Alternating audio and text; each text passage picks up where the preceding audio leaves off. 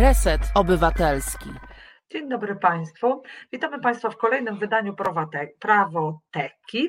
Jestem dzisiaj z Państwem ja, czyli Jolanta Jerzeska, a ze mną jest oczywiście i z Państwem Marta Kurzuchowska-Warywoda. Cześć Marta.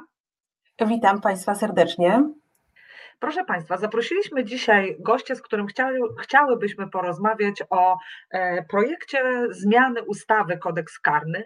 E, ten projekt liczy właściwie e, dwa artykuły jedynie, a w pierwszym artykule trzy punkty, natomiast wzbudził e, szereg e, kontrowersji, no i przede wszystkim dyskusję, czy w ogóle takie zmiany są nam potrzebne. A nasz dzisiejszy gość wydaje się być e, szczególnie predysponowany do tego, żeby na ten temat porozmawiać. Dlaczego? To Państwu się pewnie samo wyjaśni w toku naszej rozmowy, a mnie niezmiernie miło jest przywitać Jacka Potulskiego.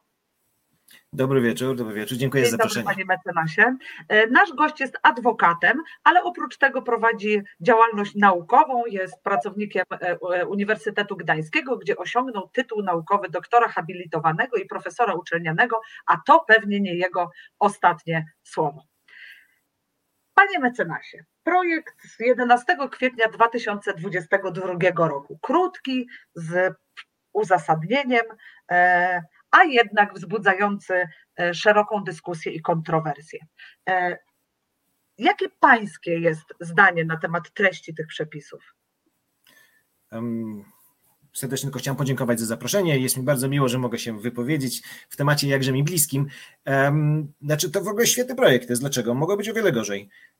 Po pierwsze, brakuje jednego z typów czynów jeszcze z tysiąc dziewięćset trzydziestego drugiego roku, kto publicznie Bogu bluźni, więc tutaj mamy temat, który spokojnie można by jeszcze rozwinąć. Kary ale też nie są specjalne. Panie mecenasie, jesteśmy bliscy moim zdaniem. Niepotrzebnie pan tak nie docenił ustawodawcy.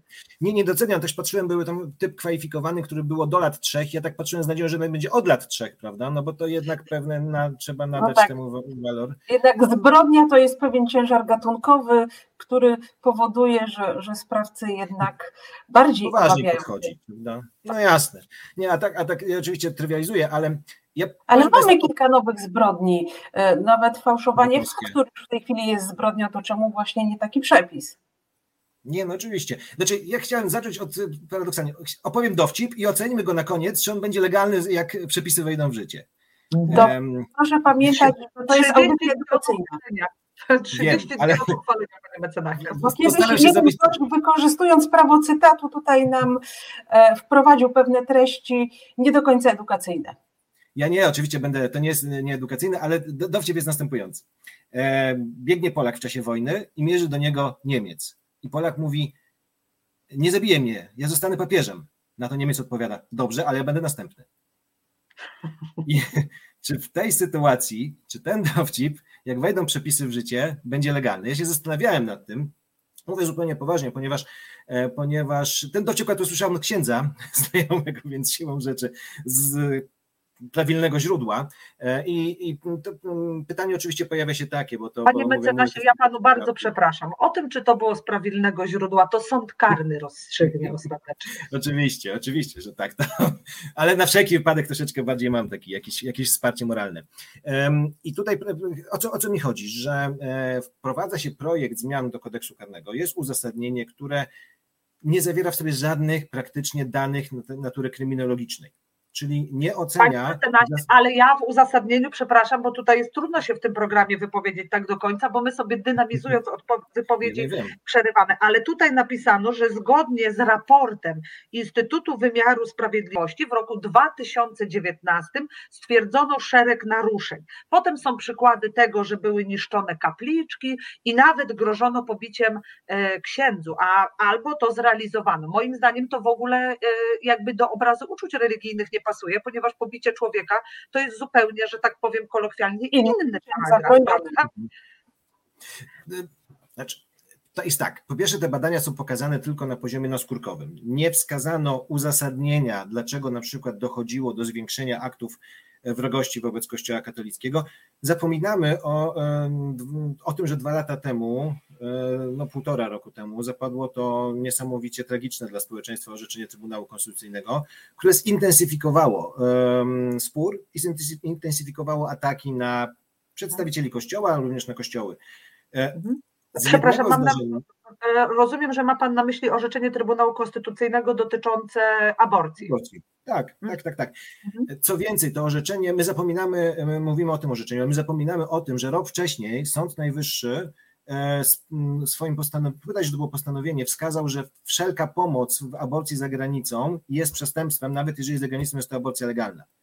Mhm. I to daje kompleksowy obraz sytuacji. I generalnie w sytuacji, w której obywatele um, widzą spór i widzą ten spór, przekładają go na relacje ludzie-kościół, ludzie, powiedzmy, niezwiązani z Kościołem, a przedstawiciele Kościoła katolickiego, to to intensyfikowało się szereg różnego rodzaju zachowań.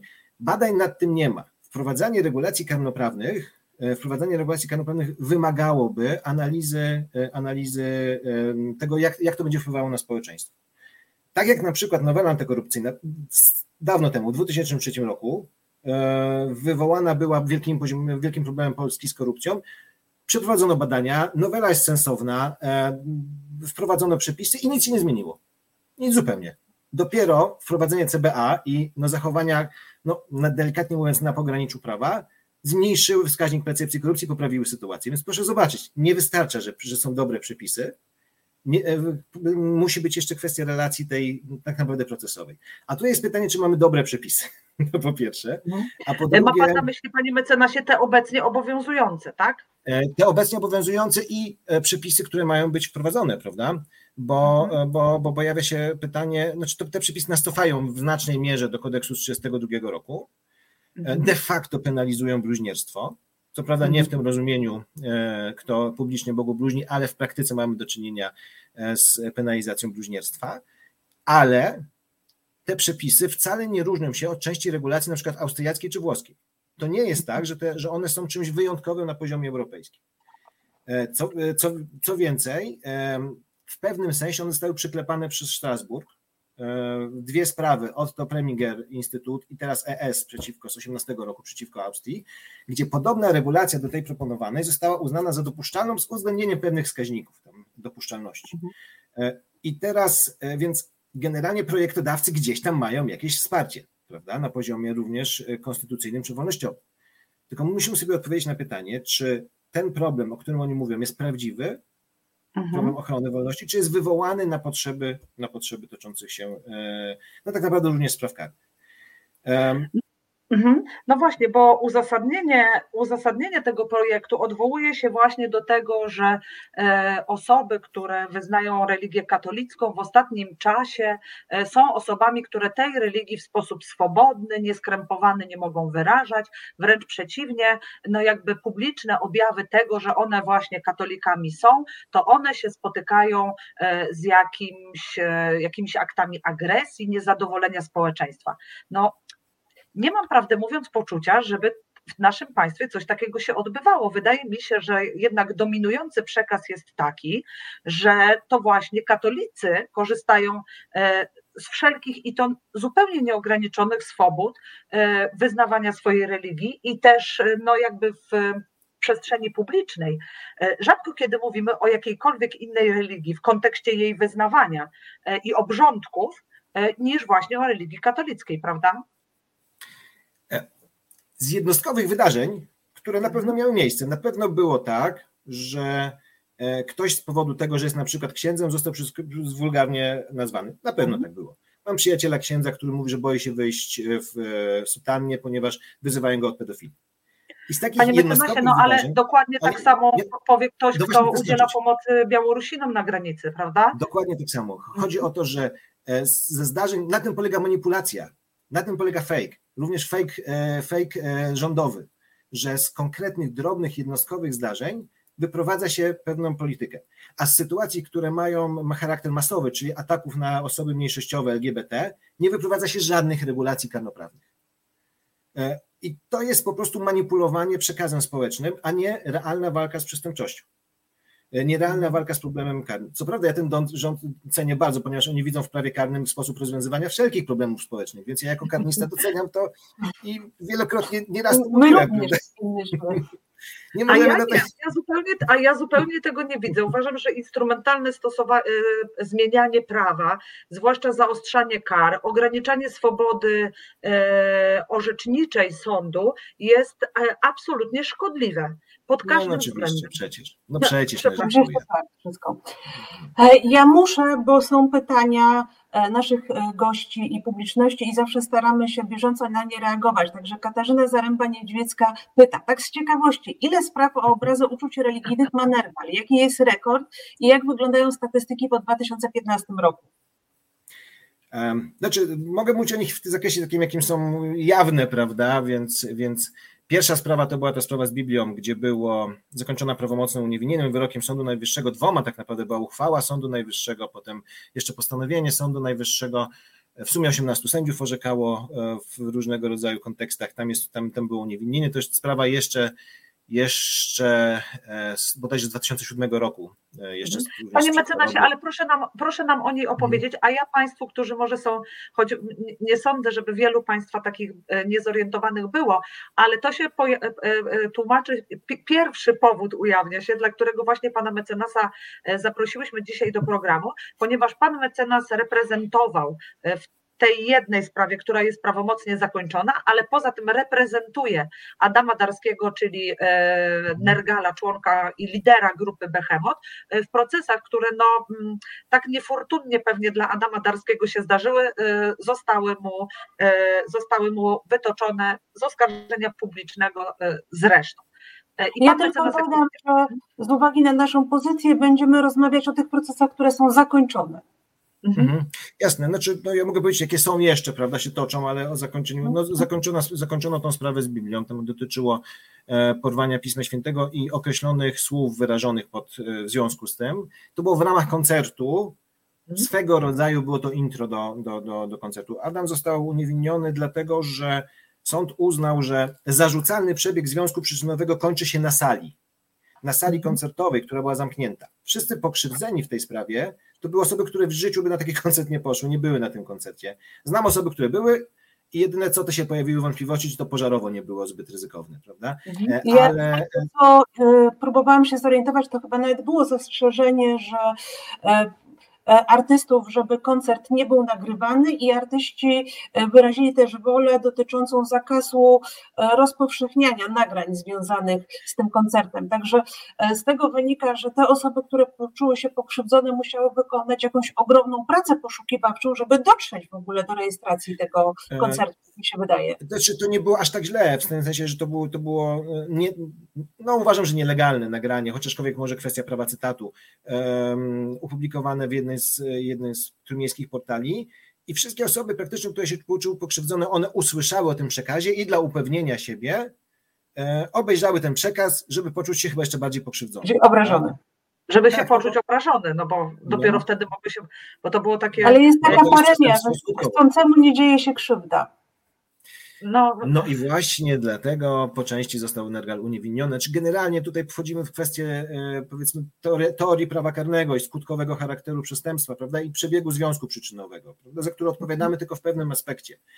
I dlatego, i dlatego doszło, doszło, do, doszło do uniewinnienia. No, no dobrze, Panie mecenasie, ale może wyjaśnimy, bo tam chodzi o to przede wszystkim, że to jest przestępstwo obrazu uczuć mat- religijnych, które trzeba popełnić z zamiarem z, z, umyślnie, czyli sprawca, który to przestępstwo popełnia, żeby mu przypisać taki czyn, musi albo chcieć obrazić uczucia religijne, albo z tym się liczyć. A tutaj sąd ocenił, że jakby ze strony grupy i samego Adama Darskiego zostały podjęte wszelkie kroki zmierzające do tego, żeby tak się nie stało. Bo ja nie wiem, czy koncert nie był też koncertem zamkniętym? Znaczy koncert był biletowany, ale jest to miejsce publiczne, bo jeżeli każdy może kupić bilet, tutaj każdy, który skończył osiemnaście no. lat, no to, to jest to miejsce publiczne, ale były ogłoszenia, po pierwsze na biletach, że nie można nagrywać, po drugie był regulamin wywieszony przy wejściu, no tak centralnie przy wejściu, że nie można nagrywać tego. Zespół wyrażał wolę, żeby tego nie transmitować na zewnątrz. No właśnie, żeby proszę Państwa, po części więc, nikt się nie poczuł tutaj. Dokładnie, z osób, więc nie było, nie było wolą zespołu, żeby te treści dotarły do kogokolwiek innego niż ci, którzy byli na koncercie, a ci z tak. kolei byli uprzedzani o tym, że tam może się coś takiego wydarzyć, no i że jeśli tego sobie nie życzą, to nie powinni przychodzić. A zatem ci, którzy się, jak, tak jak pan mecenas powiedział, zapoznali z tymi treściami, to jakby uczynili to na własne życzenie. Co więcej, oni uczynili to, o ile dobrze pamiętam, kilka ładnych lat później, prawda? No tam niektórzy tak, tam rok, dwa, trzy, tam jeszcze była kwestia pojawiania się kolejnych pokrzywdzonych, no bo z nami mhm. jest innych osób, prawda, czyli, czyli co najmniej dwie osoby muszą być pokrzywdzone, prawda, no i siłą rzeczy, siłą rzeczy tutaj kolejne osoby, tak się jakoś dziwnie złożyło, że to byli przede wszystkim, czy wyłącznie politycy Prawa i Sprawiedliwości, no dla naszego dobra, prawda, obejrzeli to, żeby, żeby to potem poczuć się pokrzywdzonym i urażonym i potem, żeby, żeby walczyć z tematem. To była również kwestia długiej przerwy, ponieważ no wtedy Adam był chory, miał no, nowotwór, prawda, białaczkę. Zresztą nawet dokuczaliśmy mu, że jest zły do szpiku kości w związku, w związku z tym. Taki, ze strony obrońców go spotkały taki wytyk. Ale, ale proszę, proszę Państwa, no bo tutaj trzeba też powiedzieć, że ta sprawa, tak jak powiedział Pan Mecenas, o, o dwukrotnie dotarła do Sądu Najwyższego, bo najpierw z pytaniem prawnym Sądu Okręgowego mhm. w Gdańsku, a potem już przy rozpoznaniu kasacji od uprawomocnego tak. wyroku uniewinniającego. A zatem... Ale powiedzmy jeszcze, o co pytał Sąd Okręgowy Sąd Najwyższy. To było ciekawe pytanie, bo pierwsze uniewinnienie Nergala było związane z tym, że sąd uznał, że można obrazić tylko w zamiarze, to przestępstwo można popełnić tylko w zamiarze bezpośrednim, co oddawałoby tak naprawdę postulaty wielu osób, które walczą o ochronę wolności słowa, prawda? Że tak, jeżeli są skrajne wypowiedzi, skrajnie negatywne, to spokojnie dopuszczamy karanie. I sąd uznał taką, taką wykładnię i sąd odwoławczy pytanie prawne złożył, Sąd Najwyższy udzielił odpowiedzi, że również zamiar ewentualny, kierując się również wcześniejszą wykładnią zbliżonych przepisów, więc w sumie nie było to zaskakujące jakoś nadmiernie, mhm. więc wyrok został uchylony, Nergal później znowu został uniewinniony, już w oparciu o to, co opisywałem, to zostało utrzymane i poszła kasacja i sąd postanowieniem już nie uwzględnił, oddalił kasację. Jeszcze no jedno bardzo celne pytanie publiczności. Piotr Strychalski pyta, a jest gdzieś definicja uczucia, ale taka kodeksowa? Myślę, że pyta właśnie o te uczucia religijne. Mhm.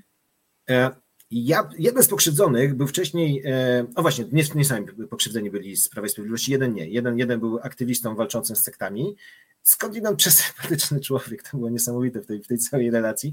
I on był wcześniej posłem Unii Pracy i głosował za liberalizacją ustawy antyaborcyjnej. No szczerze mówiąc, no wiadomo, że to był temat, którego musimy się jako obrońcy chwycić i pytaliśmy się odnośnie między innymi kwestii związanych z jego rzeczywistą religią, jego rzeczywistymi przekonaniami. Istotnie ustawił, dostałem podał się trochę od sądu, ale powiem szczerze zupełnie, że po, jak się zastanawiałem po czasie, to sąd miał rację, że skoro ktoś twierdzi, że ma takie uczucia religijne, no to je ma i my inaczej, my nie jesteśmy w stanie tego wykazać, prawda, że, że te uczucia są czy nie są, może się zmienił, może jest lewackim katolikiem, prawda, różnie, różnie to wygląda i, i dlatego, i dlatego to, to znamie jest tak napisane, ten przepis jest już teraz tak napisany, że w zasadzie każdy może powiedzieć, że jego uczucia są urażone i to jest udowodnione, prawda, no ja twierdzę, że moje uczucia są urażone, koniec, pozamiatane. No tak, ale panie mecenasie, w tym zakresie projektodawcy wychodzą naprzeciw, a mianowicie, a, że proponują zmianę treści tego przepisu. Już nie będziemy analizować, e, analizować uczuć, tylko teraz ten przepis ma brzmieć, kto publicznie lży, publicznie lży lub wyszydza Kościół, jego dogmaty i obrzędy. Czyli I ja teraz pójdę do pana Piotra Strychalskiego i zapytam się, czy gdzieś jest definicja kodeksowa znamienia lży i wyszydza. Oczywiście, że nie ma, prawda? Nie ma, ale no na tym polega też no, praca sądów, praca, praca prawników, żeby te znamiona niedookreślone no, znieważa, no, prawda? No, najlepszym przykładem, ja tutaj ze studentami to ćwiczę, słowo pies, prawda? Jeżeli mówię o funkcjonariuszu znieważająco, pies, użyję tego sformułowania, może być znieważające, ale słyszałem w prokuraturze świetną opinię, że pani prokurator mówiła o policjancie, który szukał zabójcy, to jest taki prawdziwy pies, on to wyczuje, nie? Zobaczcie, to samo słowo. Od, od, no tego tak. jest, od tego jest sąd właśnie, żeby też tego typu znamiona no, wyjaśnić, prawda, pokazać. No ale ja tu no, jednak to... widzę pewne niebezpieczeństwo, bo jeżeli ja jako sąd będę musiała ustalić, co jest dogmatem, a co nie jest dogmatem, to powiem szczerze, czuję się już lekko zaniepokojona i, i boję się, że mogę nie podołać i będzie wymagało to na przykład powoływania biegłych i płacenia za tych biegłych z pieniędzy Skarbu Państwa. Znaczy w każdej sprawie tutaj są biegli, w każdej, w każdej ze spraw. W każdej ze spraw. Najwięcej biegłych chyba ostatnio jest w sprawie z Orłem, czyli w sprawie, gdzie Adam jest oskarżony o e, obrazę godła i e, no, znieważenie godła, tam te, tych wszystkich przepisów. To chodzi o, o, proszę Państwa, chodzi o, ta sprawa jest niezakończona, ale możemy sygnalitycznie powiedzieć, bo tam jest już uchylony wyrok Sądu Okręgowego w Gdańsku, że z, chodzi o... Y, plakat Plaka, promujący trasę, prawda? Trasę. I tam mhm. ta stylistyka tego, tego plakatu jest taka, że zarzucono, że obraża ona godło polskie. Pierwszy wyrok był wyrokiem uniewinniającym, ale on został uchylony i sprawa toczy się powtórnie. Jest w fazie, jak rozumiem, prawdopodobnie finalnej, ale może nie wiadomo, czy... Nie, nie, pewno, oczywiście tak? Jeszcze nie skończyliśmy, więc do końca nie można powiedzieć, aczkolwiek zupełnie szczerze, jako, jako obywatel, prawnik, w ogóle osoba, bardzo mi ten, ta sprawa bardzo ciekawa, nas fascynująca, że za publiczne pieniądze się tyle dowiedziałem, proszę Państwa. Tyle ciekawych opinii się pojawiło, tyle, tyle fascynujących, tyle fascynujących e, informacji. Nie wiem, czy Państwo wiecie, że polski biały orzeł tak naprawdę jest orłem, który pochodzi z Niemiec, mm. przez Czechy przyszedł. Ojej, razem ojej. Z kimś, no to jest niewiarygodne. Nasz orzeł katolik, prawda, jest niemieckim białym polski orłem. No biały. Jak, no, gdzie on polski? No i, i to jest szereg różnego rodzaju wypowiedzi. Tutaj z kolegą wyszukiwaliśmy, wyszukiwaliśmy ptaki z rogami, bo tak się pojawił również temat ptaków z rogami. Jak Państwo sobie wygooglają harpie, harpie mają takie rogi, prawda, więc nie jest tak, że żaden ptak nie ma rogów. Um, Mnóstwo ciekawych, ciekawych tematów, nie, nie wchodząc oczywiście w kwestię obrony tutaj, bo, bo ona jeszcze nie została zakończona. Temat jest o tyle też ciekawy, że oskarżeni są osoby, menedżer z zespołu i artysta, plastyk, który stworzył tego orła, jednocześnie tworzył orły dla Slayera, dla jeden z najwybitniejszych malarzy i czaszek i orłów na świecie. I on to również jest... jest... Polak? Proszę? To jest Polak? Tak, tak, tak. To jest Rafał Wechterowicz, on też nie, nie, nie ujawnił swoje nazwisko, to nie jest, nie jest, wyraził zgodę na to, zresztą wywiad w Polityce z nim był. I no, też kwestie techniki malarskiej analizujemy, kwestie tego, jak ten, ten, to stworzenie na plakacie powstawało.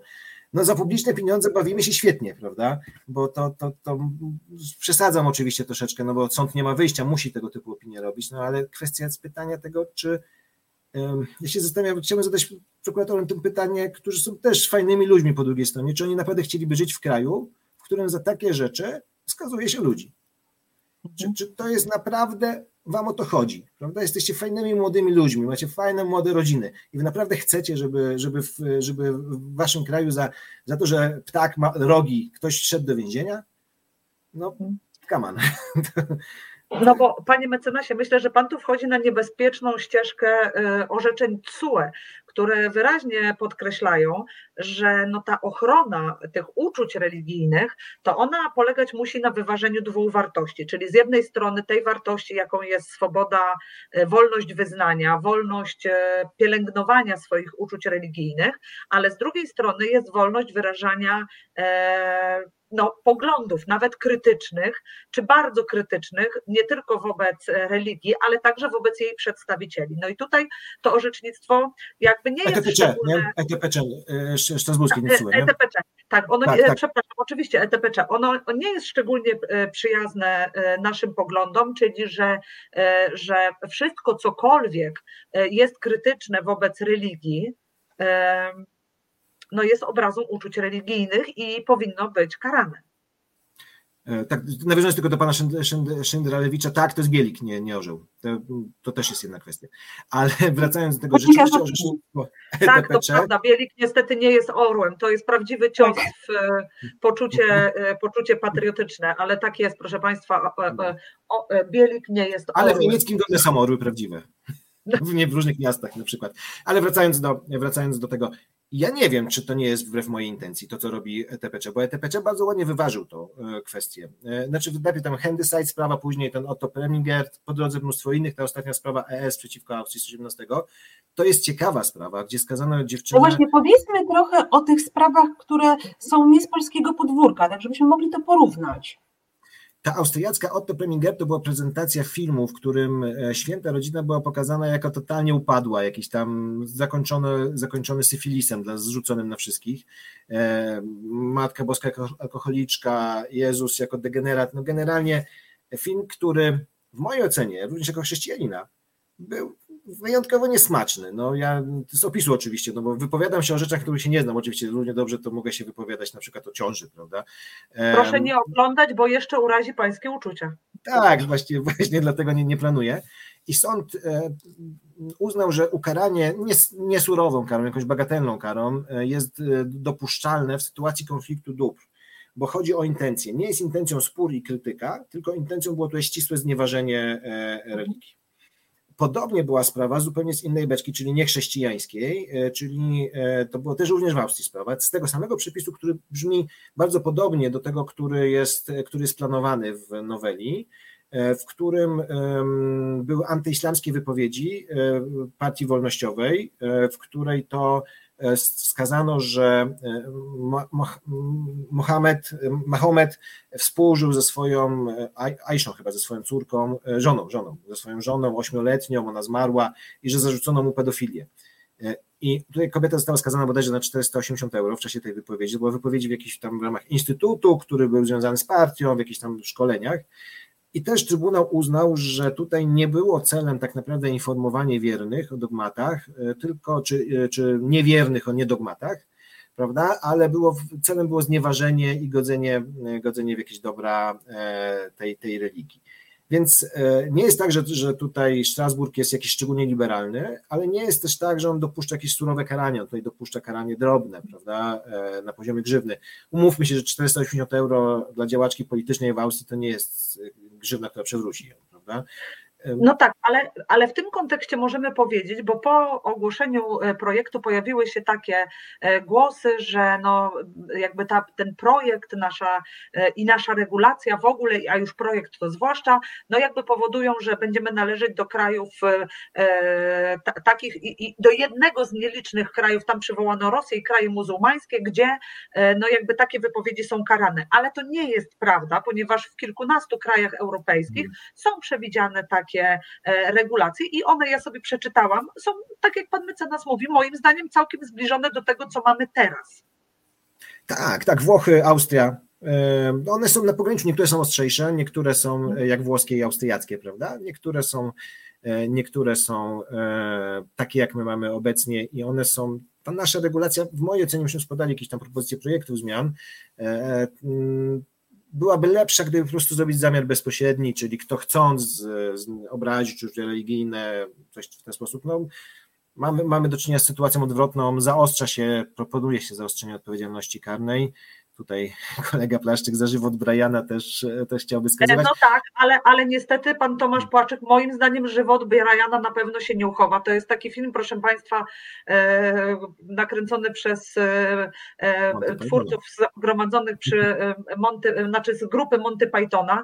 No i e, no, nawet obejrzałam kawałek ostatnio i tylko zasnęłam po trzech pierwszych scenach, kiedy przyszli trzej mędrcy do e, pierwotnie do Briana, no potem okazało się to być pomyłką, ale już po tym kawałeczku uznałam, że no, żywot Briana tej, tej weryfikacji może nie przyjść. Ja tak szczerze mówiąc zastanawiałem się nad tym, chyba by przeszedł. Chyba by jeszcze mimo wszystko przeszedł. I też po tym dowcipie, co mówiłem. Kto publicznie wyszydza, panie mecenasie, kto publicznie wyszydza. Tak, ale to jednak chodziło o Briana. Kościoła. Mędrcy wiedzieni blaskiem gwiazdy nie mogli przyjść do niewłaściwego dziecka. A ale tak właśnie kwestia, że sąd, sąd swojej mądrości oceni, czy, czy, czy gwiazda betlejemska jest dogmatem. No ale, ale sama wizyta mędrców po narodzinach Chrystusa jednak chyba na pewno tak, panie mecenasie. No, no właśnie nie wiadomo, ale kwestia... A nie wiadomo, dobrze, to może ja jestem nie, nie dość wyszkolona. Ale kwestia, że tego, że żywot Briana jest żywotem równoległym do żywotu mhm. Jezusa Chrystusa, w związku z tym myślę, że spokojnie możemy żywot Briana uratować jakoś, jakoś tej sytuacji. Powiem okay. Praga na tym, że po jakiego grzyba my się zastanawiamy nad tym? Po co nam to? Po co nam taka regulacja? Co więcej, my, się, my tutaj sobie opisujemy, my sobie opisujemy przepisy karne, które mają być wprowadzone, bo tam jeszcze poza tym, który pani sędzia cytowała, jeszcze zostaje lekko zmodyfikowany, czyli pozbawiony tak naprawdę uczuć religijnych sto dziewięćdziesiąt sześć, czyli tylko tak naprawdę godzenie w dobra, niezależnie od, znaczy nie, musi, nie muszą być uczucia religijne obrażone kogokolwiek, żeby czyn, czyn został popełniony, nie? Więc tam ta modyfikacja jest jeszcze, jeszcze bardziej. No, bo tam specjalnie, żeby już nie narażać tych naszych aktywistów na oglądanie tych bezeceństw, nie będzie trzeba. Ja mogę, jeżeli Państwo chcą, może będzie łatwiej, bo mam aport otwarty, mogę wrzucić link do, do projektu ustawy. No tutaj wrzucę na prywatnym, bo ja nie wiem, jak na ten publiczny wrzucić. O, i to najwyżej do, do, do przeklejenia. Um, ale kontratyp jest tam świetny, bo tam na początku wprowadzono kontratyp ustawowy, co prawda, um, jeżeli chodzi o sztukę, cały czas krążą plotki o istnieniu kontratypu ustawowego sztuki i jest nawet legenda o uniewinnieniu w tym zakresie w czasie koncertu chyba Agnieszki Chylińskiej w czasie w Poznaniu, gdzie miała przeklinać i w, w oparciu o kontratyp sztuki uniewinniono ją z wykroczenia, ale tutaj wprowadzono kontratyp chyba religii, prawda? Kontratyp, kontratyp ustawowy. Zobaczcie Państwo, nie popełnia przestępstwa, kto wyraża przekonanie, ocenę lub opinię związaną z wyznawaną religią, głoszoną przez Kościół inny związek wyznaniowy o uregulowanej sytuacji prawnej, jeżeli nie stanowi to czynu zabronionego przeciwko wolności sumienia i wyznania lub publicznego nawoływania do popełnienia przestępstwa lub pochwały jego popełnienia. Ja powiem tak. Ja no... tylko wyjaśnię, że kontratyp to jest sytuacja, w której mimo, że dana osoba zachowała się w sposób opisany w przepisie, to mimo to z powodów, które są właśnie w tym przepisie, który, sta, który ustanawia kontratyp, nie popełnia przestępstwa. Czyli po prostu nie będzie ponosić odpowiedzialności, ponieważ jej czyn z tych powodów dodatkowych nie jest przestępstwem. I ten kontratyp... A ja jeszcze dodam, że jako sędzia z kilkunastoletnim doświadczeniem mam wrażenie, że nie bardzo rozumiem ten przepis, przyznaję się. Znaczy ja powiem, przepraszam bardzo, jeszcze jedna rzecz, bo, bo wkleiłem, wkleiłem ze swojego... A się pora poprosimy, żeby... Już się... O, tak, tak, tylko że ja wkleiłem to z pulpitu, to nie, nie, nie uda się, a zaraz wkleję to już z, z porządnego. Ja powiem szczerze, ja też trochę siedzę w tym prawie karnym, uważam, że to jest w ogóle najfajniejsze i naj, najciekawsze z tych, ze wszystkich praw, jakie są, ale... Zgadzamy się z panem, panie mecenasie. Problem polega na tym, że ja też do końca nie rozumiem, o co chodzi. Znaczy ja sobie próbuję to wyobrazić, o co chodzi. To już mi trochę lepiej, bo ja przez chwilę pomyślałam, że po prostu już jestem na takim etapie, że, że po prostu pewnych rzeczy nie rozumiem, bo już jestem tak stara i, i, i to nie działa po prostu, coś w głowie. To znaczy może nam się wydaje, że my rozumiemy, a może to nie o to chodzi. To też jest tak, prawda? To, ale, ale na pewno Trybunał rozsądzi konstytucyjne nasze wątpliwości. Na pewno, na pewno, prawda? Więc um, ja tu już rzuciłem tam link do tego prawie czatu do stron Sejmu, prawda? Żeby, żeby było. Wyobrażam sobie taką sytuację, że stoi grupa młodych, młodych ludzi, najczęściej młodych albo zaangażowanych, prawda? Albo bardzo młodych, albo, albo zdecydowanie starszych. Rzadko kiedy w środku, bo to jest doświadczenie sprzed protestów przed sprawą Nergala. To byli albo bardzo młodzi aktywiści, albo starsze panie. Stoi grupa ludzi i na przykład trzyma transparent, że z cytatem z Pisma Świętego, w który jest ewidentnie, no, sprzeciwia się homoseksualizmowi, delikatnie chce używać jakichś ostrzejszych słów. Albo na przykład coś jest o onanizmie, prawda, że też nie wolno. I w oparciu o tego, o tego typu wypowiedzi ktoś się może poczuć urażony. I w obecnej sytuacji jest potencjalnie możliwość, aczkolwiek dzisiaj zapadł wyrok w sprawie, w sprawie Tolerado, tam dotyczący legitymacji czynnej, prawda, ale może być tak, że osoby, które są związane z środowiskami L G B T poczują się urażone i na przykład będą, będą w ten sposób próbowały dochodzić, dochodzić swoich praw. Nie będzie im to z perspektywy karnoprawnej możliwe do zrobienia. Ale co ciekawe, bo mieliśmy sprawę właśnie z tutaj z Tomkiem Płaszczykiem, reprezentowaliśmy, reprezentowaliśmy dziewczyny, które zostały w ramach pikniku tęczowych rodzin znieważone przez prawdziwych Polaków i tutaj oni zostali skazani w pierwszej instancji, mimo że wypowiedzi były kierowane generalnie w stronę pokrzywdzonych, a one jako aktywistki też poczuły się, one jako osoby L G B T, ale również jako aktywistki poczuły się urażone, prawda, tymi sformułowaniami. I ale, panie mecenasie, ale to, to nie był, rozumiem, proces yy, o, na, o okoliczność uczuć religijnych. Nie, nie, nie, nie. Tutaj, tutaj był tylko, że zobaczcie Państwo, o co, o co mi chodzi, że młodzi ludzie motywowani religią głoszą hasła, które mogą być uznane za homofobiczne i jeżeli one nie będą yy, tak naprawdę czymś wezwaniem na przykład do zabójstwa, to one już nie mogą być stanowić podstawy, czy tam do, do pogromów jakichś tam niekoniecznie musi być zabójstwo, prawda? Czyli um, mogą zawierać groźby na przykład, bo proszę zobaczyć, że tutaj nie są wykluczone groźby. Takie, że są. To my sami coś zrobimy, bo tylko nawoływanie jest wykluczone. Wy sodomici, spalimy was na stosie. No, prawda? Tak. No i to będzie, tak. Ale też, bo ja od razu pokazuję z jednej strony, prawda? Też nie, bo to może być też tak, że na przykład ktoś będzie inną religię wyznawał i w ramach tej innej religii na przykład będzie uznawał nas, chrześci- nas no chrześcijan, to mówię to o sobie, za osoby niewierne i że na przykład chrześcijanie czy osoby niewierne powinny zostać na przykład zdekapitowane, prawda? Mhm. I też to będzie uwarunkowane religią. Mhm. No tak. Ten przekaz publiczny, dobrze wiemy jak działa, prawda? Ładowanie negatywnego przekazu, najpierw, najpierw, najpierw jest tylko przekazem, się śmiejemy, głupki, głupki, prawda? A potem kończy się krok po kroku tym, że ktoś w końcu za tęczową torbę kogoś pobije, prawda? To jest żadna nowość. No, my jako żadna wszyscy, nowość. My jako wszyscy gdańszczanie, bo tak się składa, że wszyscy jesteśmy z tej okolicy, no myślę, że przykład zabójstwa prezydenta Adamowicza mamy żywo w pamięci i jakkolwiek oczywiście może nie znamy takich konkretów tej sprawy, no bo proces dopiero się rozpoczął, ale nie ulega wątpliwości, że jakiś ten, ten proces pompowania nienawiści gdzieś tam był już przywoływany jako to, co legło u podstaw zachowania ostatecznego zabójcy, prawda? Ja no tutaj można chociażby ten przykład tych politycznych aktów zgonu przywołać. No przecież jak się na to spojrzy z perspektywy tego, co się wydarzyło, to człowiekowi ciarki po plecach przychodzą. Aż oczywiście, a żeby było ciekawiej, przecież pan prezydent Adamowicz był osobą jakąś taką no, wyjątkowo otwartą na religię. Nie był, nie był w żaden sposób, nie uczył. Ja pamiętam, miałem zajęcia z nim i, i jako tutaj osoba związana z lewicą trójmiejską, jeszcze wcześniej on się śmiał ze mnie troszeczkę, ale w sensie pozytywnym, to była dyskusja, to była rozmowa, był bardzo otwarty na każdy przekaz, prawda? I, i, i to, to, to, to tym bardziej boli, to tym bardziej jest przerażające. I skąd się to wzięło? Przecież się nie wzięło z powietrza. Czyli jeżeli będziemy w każdej religii znajdziemy umotywowanie do każdego świństwa. Jeżeli się przekręci dogmaty religii, zrobi się z nich, wyrwie się z kontekstu jakąś określoną wypowiedź, każde świństwo umotywujesz religią. Nie ma, nie ma bata. I w takiej sytuacji tylko pojawia się pytanie, po co nam tego typu, tego typu kontraty? Czy naprawdę nie jest tak, że osoby, które mają konserwatywne poglądy, nie mogą ich wypowiadać? Mają prawo nawet do zmiany swoich poglądów, czy podejścia do życia. No widzimy, jak Ordo Iuris się zliberalizował ostatnio, prawda? Ale to... Ale tylko, faktycznie, tylko faktycznie, panie mecenasie, chyba, bo formalnie jednak nadal nie. Nie, nie, cały czas trzymają, prawda? No, wydaje mi się, że w jednym z procesów Adama Darskiego jest oskarżycielem posiłkowym Ordo Iuris, albo jakąś rolę procesową? Jest, jako amicus curiae się pojawia Ordo Iuris.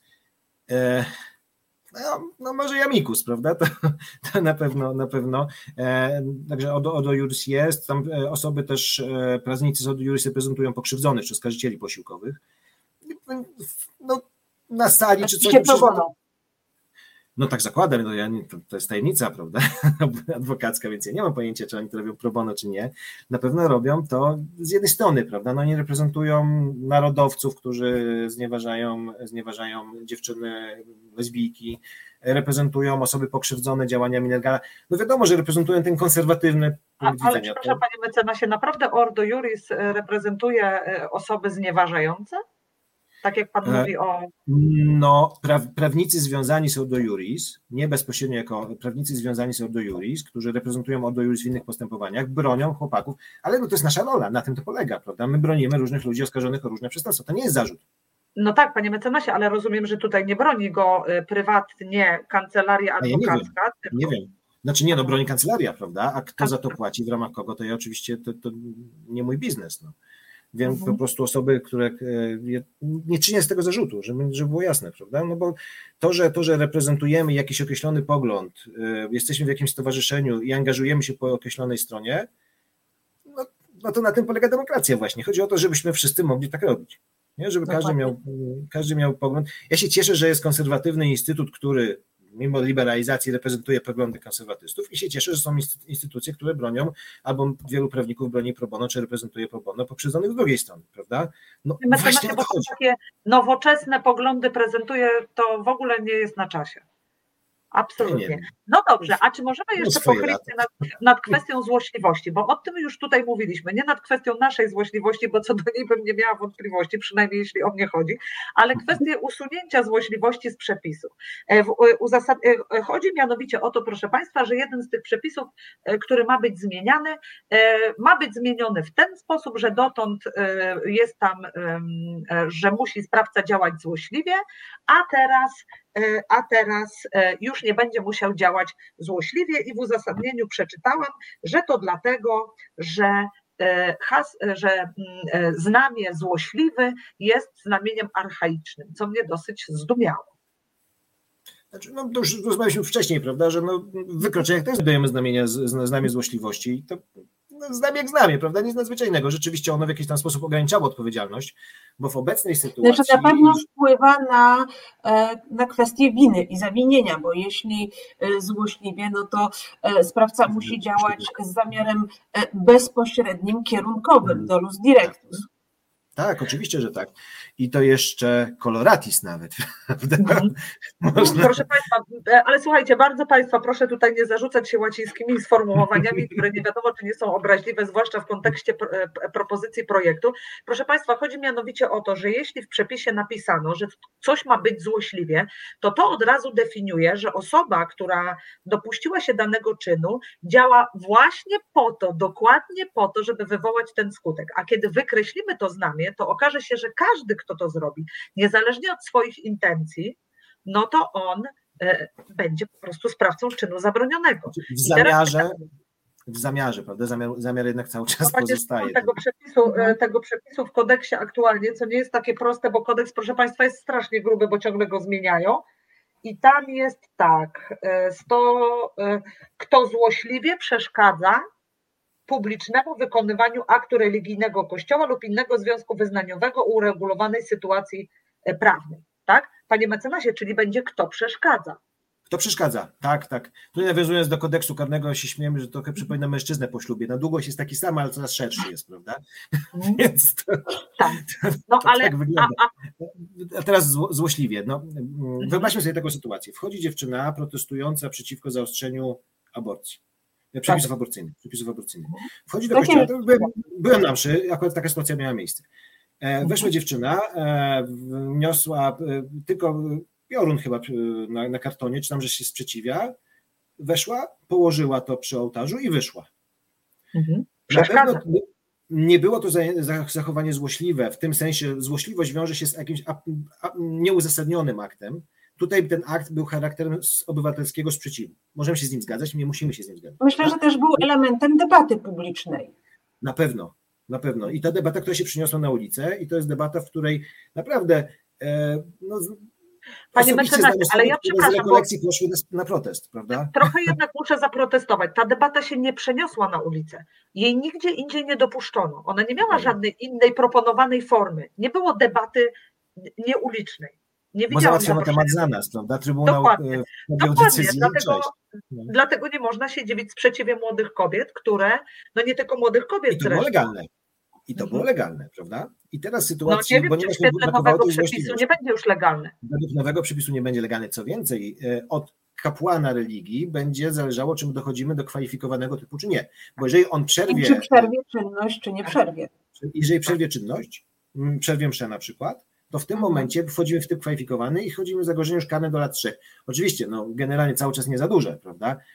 Ale zobaczcie Państwo, o co, o co no chodzi. Tak, bo... Panie mecenasie, no ale tak nie możemy sprawiać sprawy, że nie za duże. Pan opiera się na tym, że sądy, działając racjonalnie, będą zmieniać te kary, bo takie mają możliwości na inne. No ale prawda jest taka, że przepis w tej wersji podstawowej przewiduje grzywnę, karę ograniczenia wolności lub karę pozbawienia wolności do lat dwóch. A jeśli kapłan przerwie mszę, to już nie karę grzywny, nie karę ograniczenia, tylko karę pozbawienia wolności no, do lat dwóch. Przez trzydzieści siedem a możemy wejść, prawda? No i, i dlatego grzywne. Powiedziałam, że Pan zakłada racjonalność nim ustawodawcy. No to świadczenie uczy, że sędziowie są racjonalni. Ale proszę pamiętać, że trzydzieści siedem a od razu orzekać trzeba środek karny. Tak? No wiem. Także to w sposób oczywisty powoduje, proszę Państwa, my tu tak trochę może karnistycznie, ale chcemy Państwu wytłumaczyć, że tak naprawdę od tego, czy przerwie, przecież ta dziewczyna w tej sytuacji konkretnej, ona nie ma żadnego wpływu na to, czy zostanie przerwana msza. No bo ona biegała po tym kościele, to może byłaby tu konieczność, ale tak naprawdę to ksiądz zdecyduje, czy prowadzący ten obrzęd zdecyduje, czy ona będzie odpowiadać na grzywnę, karę ograniczenia wolności i niższą karę pozbawienia wolności, czy od razu karę pozbawienia wolności. Czyli de facto mamy surowsze znamie dotyczące określonego typu zabronionego, które jest całkowicie niezależne od działania sprawcy. Tak, to jest jakiś skutek, za który nie odpowiadamy. To jest bardzo ciekawa konstrukcja. Znaczy, to jest skutek, za który odpowiadamy. Chociaż znaczy, nie, nie, nie odpowiadamy w sensie naszego zawinienia, ale ten Aha, skutek tak naprawdę okay. się pojawi, gdy wolą kogoś innego. No? A jeśli kapłan będzie e, miał zbyt wysoki poziom wrażliwości i pochopnie przerwie? No to właśnie będzie kwestia oceny odpowiedzialności, ale tutaj ten przepis nie, nie, nie pozostawia za wiele tutaj sądowi do kwalifikacji, prawda? Ale proszę Państwa, zobaczcie, bo mówimy o karze, która pewnie będzie banalna, ale pomyślmy o pozapenalnych konsekwencjach ukarania. Na przykład dla mnie jako nauczyciela akademickiego. Jakbym dostał karę w zawieszeniu, ja wylatuję z uczelni, ja nie mogę wykonywać swojego zawodu. Myślę, że nawet nie może wykonywać proszę swojego pomyśleć zawodu. O swoich studentkach. One skazane nie dostaną się na aplikację. Tak. Nie dostaną prawda. pracy jako prawniczki, prawda? A przecież nie to dostaną. Może dotyczyć młodych studentek prawa, młodych studentek czegokolwiek tak naprawdę. Znaczy jest, jest kilka zawodów, policjantka, no policjantka też ma prawo mieć liberalne poglądy, prawda? Nauczycielka. E, nauczycielka, oczywiście, że tak. No mówimy o bardzo wielu zawodach, które wiążą, których istotą wiąże się, jest niekaralność, prawda? E, tak, więc... No, ale nawet, panie mecenasie, ale nawet, nawet e, jeśli się prowadzi działalność gospodarczą, tak, to musi być się niekaranym, żeby móc uczestniczyć w przetargach na przykład. Nie wiem właśnie, czy wszystkie... Czy, czy... Nie wiem, czy ja też nie wiem, czy wszystkie kategorie. No dobrze, ale łatwo sobie wyobrazić, że taka sytuacja z tą studentką zdarzy się dwa razy. A na przykład kara w zawieszeniu może dotyczyć tylko osoby, która nie była karana na karę pozbawienia wolności w momencie, kiedy popełniła czyn. Te, tutaj te schody i konsekwencje mogą być naprawdę daleko idące i wystarczy y, y, y, zmiana artykułu trzydzieści siedem a, który pozwala sądowi z rozsądkiem reagować na to i już nie będzie tak fajnie. A przecież to nie o to chodzi, żeby tych ludzi karać, tylko żeby przypadkiem nie odważyli się protestować. Zależy komu, panie mecenasie. Myślę, że nie, chodzi... ja, ja uważam, że nie o to chodzi, żeby karać, bo karanie by wywołałoby zbyt duże protesty społeczne. Na tym polega efekt mnożący regulacji. Efekt mnożący, dokładnie. Bo no to na pewno. Do niczego nam nie są potrzebne, powiedzmy, czy, czy władzy obecnej, nie są potrzebne osoby, które, są, które, które siedzą w więzieniach za poglądy, prawda? Bo my jesteśmy teraz... orężem demokracji, przedmurze i w ogóle, prawda? To nie o to chodzi. Chodzi o to, żeby ktoś, kto ma inne poglądy niż dominujące, narzucone, nie dominujące, bo statystycznie to nie są dominujące poglądy, tylko narzucone przez rządzącą, przez rządzącą część, nie wyrażał tych poglądów, bał się je wyrażać, żeby siedział cicho, żeby siedział cicho na Facebooku, bo nie dostanie jego uczelnia dofinansowania, żeby siedział cicho, nie protestował, bo na przykład będzie im ciężko dostać się na studia. O to chodzi. Prawda? Mhm. Bo tam przepisy, przecież, no, przecież wiadomo, że nie, nie będą zamykać do więzień. No, umówmy się. No, na razie. Oni nie, tylko my z Martą. To my będziemy. To my, to my będziemy, będziemy zamykać na niczego, panie mecenasie. No dobrze, ale... A ja jeszcze osadzę. Asiator, Asiator wyświetliła, wyświetliła komentarz, ale zniknął on, ale myślę, że on też jest komentarzem bardzo ważnym. Pani mecenas zakłada, pan mecenas zakłada niezależność sądów. PiS pracuje nad tym, żeby to nie był problem znaleźć sędziego. Unia Europejska będzie bronić polskich sędziów. No, tego myślę pan mecenas nie wie, ale prawdą jest trochę, że rzeczywiście sędziowie nie są najlepiej traktowaną grupą zawodową w naszym kraju. Tak, i powiem szczerze, to też perspektywa adwokatów, my mamy więcej wolności ostatnio, ponieważ my nie mamy władzy w przeciwieństwie do sędziów. To jest, nam pozwalają, to tak, masz rzeczy sobie gadać swoje, prawda, i tak przecież nie macie znaczenia. E, więc to tak troszeczkę, to troszeczkę tak wygląda. E, no oczywiście, no, no, no tak, no musimy, no wiadomo, no po to są przecież te ruchy, żeby, żeby wszyscy staramy się, że myślimy o tym, żeby sądy były wolne, no właśnie o to chodzi, nie? Z wielu różnych powodów, ale to jest jeden z tych powodów, prawda, żeby... A ja wam powiem, że o czymś innym bym chciała porozmawiać jeszcze tak na koniec, bo ja mam taki dylemat, czy te przepisy w ogóle są potrzebne, bo z jednej strony mam wrażenie, że tak bardzo koncentrujemy się na tej religii, która ma przejmującą większość w naszym kraju, ale mamy osoby i wyznawców innych religii, którzy są na jakimś marginesie, chyba bardziej są narażeni na wszelkiego rodzaju takie akty. I to jest moje pytanie do gościa. Jak pan w ogóle ocenia celowość tego, że mamy takie przepisy? Czy one są potrzebne? Zupełnie szczerze, z perspektywy generalnie jakiejkolwiek religii, czy obrzędów jakiegokolwiek kościoła, pewne przepisy dotyczące ochrony wolności religijnej, ale również ochrony przed bluźnierstwem powinny, nie przed tylko przed atakiem na religię, powinny być. Bo jestem w stanie sobie wyobrazić, dla, że dla wierzącej osoby, na przykład nie wiem, zbezczeszczenie komunikantów, są sytuacje, nie wiem, oddanie moczu na, na, na na, na krzyż, coś takiego. Są zachowania nieprzekraczalne. Wrzucanie mięsa do meczetu. Prawda? Dokładnie to samo, prawda? Czy, czy, czy, czy w wieprzowiny, prawda? Zwłaszcza w, w, w, tak, w takiej sytuacji. Tak, było w Warszawie. Było, było oczywiście, było. że tak. Było. To są, to są wszystko sytuacje, które wymagają jakiejś pewnej ochrony karnoprawnej też. Tu pojawia się pytanie, czy rzeczywiście ma sens taka regulacja, czy na przykład ten system anglosaski punitive damage, czyli na przykład wysokich odszkodowań karnych dla osób, które się naprawdę czują pokrzywdzone, czy, czy to nie jest jakiś pomysł, czy to nie jest jakieś rozwiązanie, prawda? Ale w Polsce, panie mecenasie, wysokie odszkodowania są nieegzekwowalne, nie oszukujmy się, to znaczy najpierw musielibyśmy popracować nad tym, żeby było od kogo je wyegzekwować. Najpierw sąd robi zabezpieczenie, potem i potem tak, jest no, czego. Że... Ale zobaczcie państwo, że w ogóle nie są chronione poglądy na przykład zdroworozsądkowe w zakresie naukowym. Jeżeli na przykład mamy osoby, które głoszą poglądy, nie wiem, proszczepionkowe, prawda, prozdrowotne i są atakowane niewybrednie przez, przez jakichś szalonych antyszczepionkowców, no mogę to, będę powtarzał to w ogóle bez żadnego ograniczenia, uważam, że, że, że te osoby są delikatnie mówiąc niemądre, to, w, to, to atak, na, atak na, na zdrowy rozsądek, atak na naukę, atak na, na rozwój intelektualny nie, nie jest chroniony praktycznie w żaden sposób. Dlaczego dogmaty religijne mają być chronione bardziej niż przejawy rozwoju nauki? Ja nie mówię, że dogmaty mają nie być chronione, ale chodzi o skalę, prawda? Co jest większym problemem? To, że, to, że ludzie krytycznie odnoszą się do Kościoła, jakiegokolwiek by on nie był, prawda? Czy większym problemem jest to, że fejkowe portale atakują prozdrowotnych, na przykład lekarzy, którzy promują szczepienia? Nie? Co jest większym? W ogóle nie zidentyfikowano problemu na poziomie dobra społeczeństwa jako ogółu. Tak, no, no przecież no przez, to, że, przez to, że mamy portale, p, f, grupy, które atakują jako antyszczepionkowcy, te same grupy, które teraz wspierają Rosję, e, przez to czterdzieści procent Polaków się nie zaszczepiło, powiedzmy czterdzieści procent, prawda? Z tego powodu umarło tysiące ludzi. Mówimy o realnych konkretach, o, o realnych problemach społecznych, nie o jakichś wyimaginowanych, tylko o prawdziwych, konkretnych ludziach, którzy umarli przez to, że ktoś jest idiotą. I dlaczego on, takie wypowiedzi nie mają być karane, a wypowiedzi, które są kontrowersyjne, są radykalne, są może czasem niesmaczne, czy nieeleganckie, muszą być karane, prawda? Ja też swoją drogą też uważam zupełnie szczerze, że jakiekolwiek obrażanie jakiejkolwiek religii i używanie, nie wiem, wulgarnych słów pod adresem jakichkolwiek dogmatów jest po prostu niegrzeczne, no to jest tyle, ale czy to musi być przestępstwo?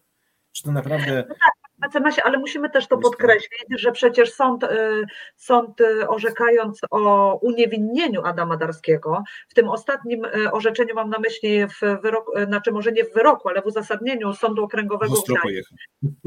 Tam pojawiły się sformułowania, że takie zachowanie, darcie Biblii, że to było, że to było daleko wykraczające poza jakby wolność artystyczną, że to było, nie pamiętam już tych słów, ale takie były mocne słowa użyte przez sąd. Chyba nawet chamstwo padło. Słucham? Chyba nawet słowo chamstwo padło w uzasadnieniu. Właśnie, że sąd zdecydowanie sprzeciwiał się temu, że, że to nie jest w porządku. Natomiast mowa była nie o tym, czy to jest w porządku, tylko o tym, czy takie nie w porządku zachowanie mogło obrazić uczucia religijne ludzi, którzy w ogóle na tym koncercie nie byli, a zobaczyli film, dlatego że sami chcieli go obejrzeć, to po pierwsze, a po drugie, że ten film w sposób nielegalny i jakby niezamierzony, wręcz na, na, to chyba to mało powiedzieć niezamierzony, w, w, sprzeciwiał się temu zespołowi. Wbrew woli. Wbrew woli. Tak, wbrew tak, woli tak. Zespołu został upubliczniony. Więc myślę, że tutaj zgadzamy się w tym, że nie chcemy absolutnie tego, żebyśmy wzajemnie siebie obrażali, ani swoje uczucia religijne, ani cokolwiek bądź, ale z drugiej strony no nie możemy też na przykład e, tych przepisów doprowadzać do absurdu w sytuacji, kiedy nasz kodeks karny nie przewiduje żadnej prawnokarnej ochrony dla mniejszości seksualnej, bo nie ma w ogóle takiego przepisu, prawda? Znaczy jest, jest, jest ochrona przedstawicieli mniejszości seksualnej, tak jak każdego z nas, w tym sensie, prawda? No tak, no tak ale nie, nie z powodu przynależności, tak, no oczywiście. No, no tu nam, tak nam się wtedy udało w, w sprawie, w sprawie koleżanek właśnie e, z Tolerado, że, że, że no, jej jako osoby znieważono, nie jako przedstawicielki mniejszości. No tak, ale zmierzamy do tego, że musiano wykorzystać inny przepis, czyli rozumiem dwieście dwanaście, tak? Tak, dwieście szesnaście tak, też. No, tam.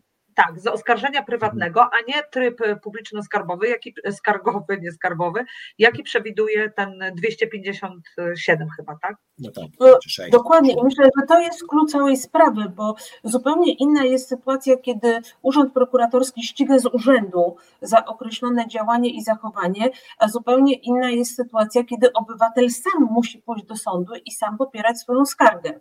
Prywatną. Oczywiście to są, to są kwestie wyzwań, również kosztów, to są różnie to wygląda, prawda? Na szczęście jest mnóstwo instytucji. Odporności psychicznej. E, oczywiście, że tak. Tego, że trzeba pilnować procedury, no jest miliard problemów, więcej niż, niż w przypadku, niż w przypadku e, ścigania skarżenia publicznego. No, pytanie tylko, no, czy naprawdę państwo powinno pozwalać na, na, tak radykalne, na tak radykalne wypowiedzi, ataki ze względu właśnie na orientację. No, mnóstwo, mnóstwo problemów się pojawia w tym zakresie. To nie jest proste rozwiązanie. No, no, czytając, czytając, czytając przed naszym programem, yy, zwróciłam uwagę, że były takie postulaty, żeby w ogóle obraza uczuć religijnych nie była ścigana z oskarżenia publicznego. To znaczy, proszę państwa, żeby yy, prokurator nie musiał być w to zaangażowany, że jeśli ktoś faktycznie czuje, że jego uczucia religijne zostały yy, obrażone, urażone, no to powinien być może z oskarżenia prywatnego. Nie, nie, nie. nie, nie, nie. To by to jest zawalone sądy by były tym, tymi kwalifikacjami, bo prokuratorzy jednak filtrują. Nie znam sprawy Nergala, to mnóstwo złoży.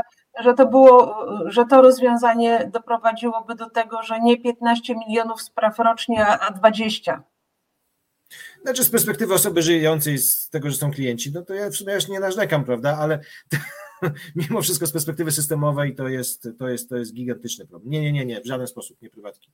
No tak, z oczywistych powodów my z panią sędzią Martą Kurzuchowską z tego nadmiaru klientów nie możemy być zadowolone, ponieważ ostatecznie to my będziemy musiały rozstrzygnąć te sprawy, a nasze wynagrodzenie nie zależy od liczby prowadzonych spraw, wobec tego my byłyśmy by, my byśmy były pokrzywdzone. Proszę Dodajmy, państwa. Dodajmy, że ilość spraw, które mamy już teraz jest taka, że ledwo człowiek jest w stanie nadążyć z ilością tego, co wpływa, chociaż i tak myślę, że sądy karne są teraz troszeczkę, wydziały karne lepszej sytuacji niż te cywilne i rodzinne, bo tam to dzieje się prawdziwy Armagedon i to zawsze mnie zadziwia, że, że nasze społeczeństwo ma tak niski poziom zaufania do wymiaru sprawiedliwości i tak źle go ocenia i tak nagminnie kieruje sprawy do sądu. Może to jest ten optymistyczny akcent. Pan Tomasz Płaszczyk napisał na koniec: nasuwa się mądry ksiądz Tischner, który zapytał, jak słabe muszą być te uczucia religijne, skoro można je tak łatwo obrazić. Myślę, że czasem, czasem uczucia religijne bywają obrażone, ale na pewno nie tak często, jak słyszymy o tym w prasie i prawdopodobnie dokładnie tak, jak powiedział pan mecenas, absolutnie nie jest tak, że gdybyśmy się nad tym zastanowili tak bliżej swojej skóry, to czy byśmy chcieli takiego państwa, które w taki sposób będzie nas ścigało za wypowiedzi, które prawdopodobnie, no bo w, w sytuacji zmiany przepisów już nasza wola, jakby nasza intencja może nie być do końca, nie być do końca ważna, bo wystarczy, że po prostu ktoś się poczuł urażony. Panie mecenasie, bardzo serdecznie panu dziękujemy. Mamy nadzieję, że miał pan szansę zaprosić. Możemy kiedyś porozmawiać. Dziękuję bardzo, dziękuję. Jest bardzo mi było miło. Fajnie, że, fajnie że, że, że można było podyskutować o tematach tak naprawdę ważnych i fundamentalnych, a nie jakieś zabójstwa tam, prawda? Czy, czy inne zbrodnie. No dobrze, to są tematy z całą pewnością ważne. Proszę państwa, na koniec tylko państwu zdradzę, że pan mecenas jest znanym dowcipnisiem, także proszę przez palce traktować niektóre jego dowcipy. Nie mówi tak poważnie. Zabójstwa są poważnymi sprawami. Myślę, że bardziej chodziło mu o to, że zajmujemy się głupstwami, zamiast skoncentrować się na najważniejszych sprawach, a tych mamy pewnie całkiem niemało. Dziękujemy państwu serdecznie, zapraszamy na następny tydzień, coś na pewno fajnego dla państwa wymyślimy.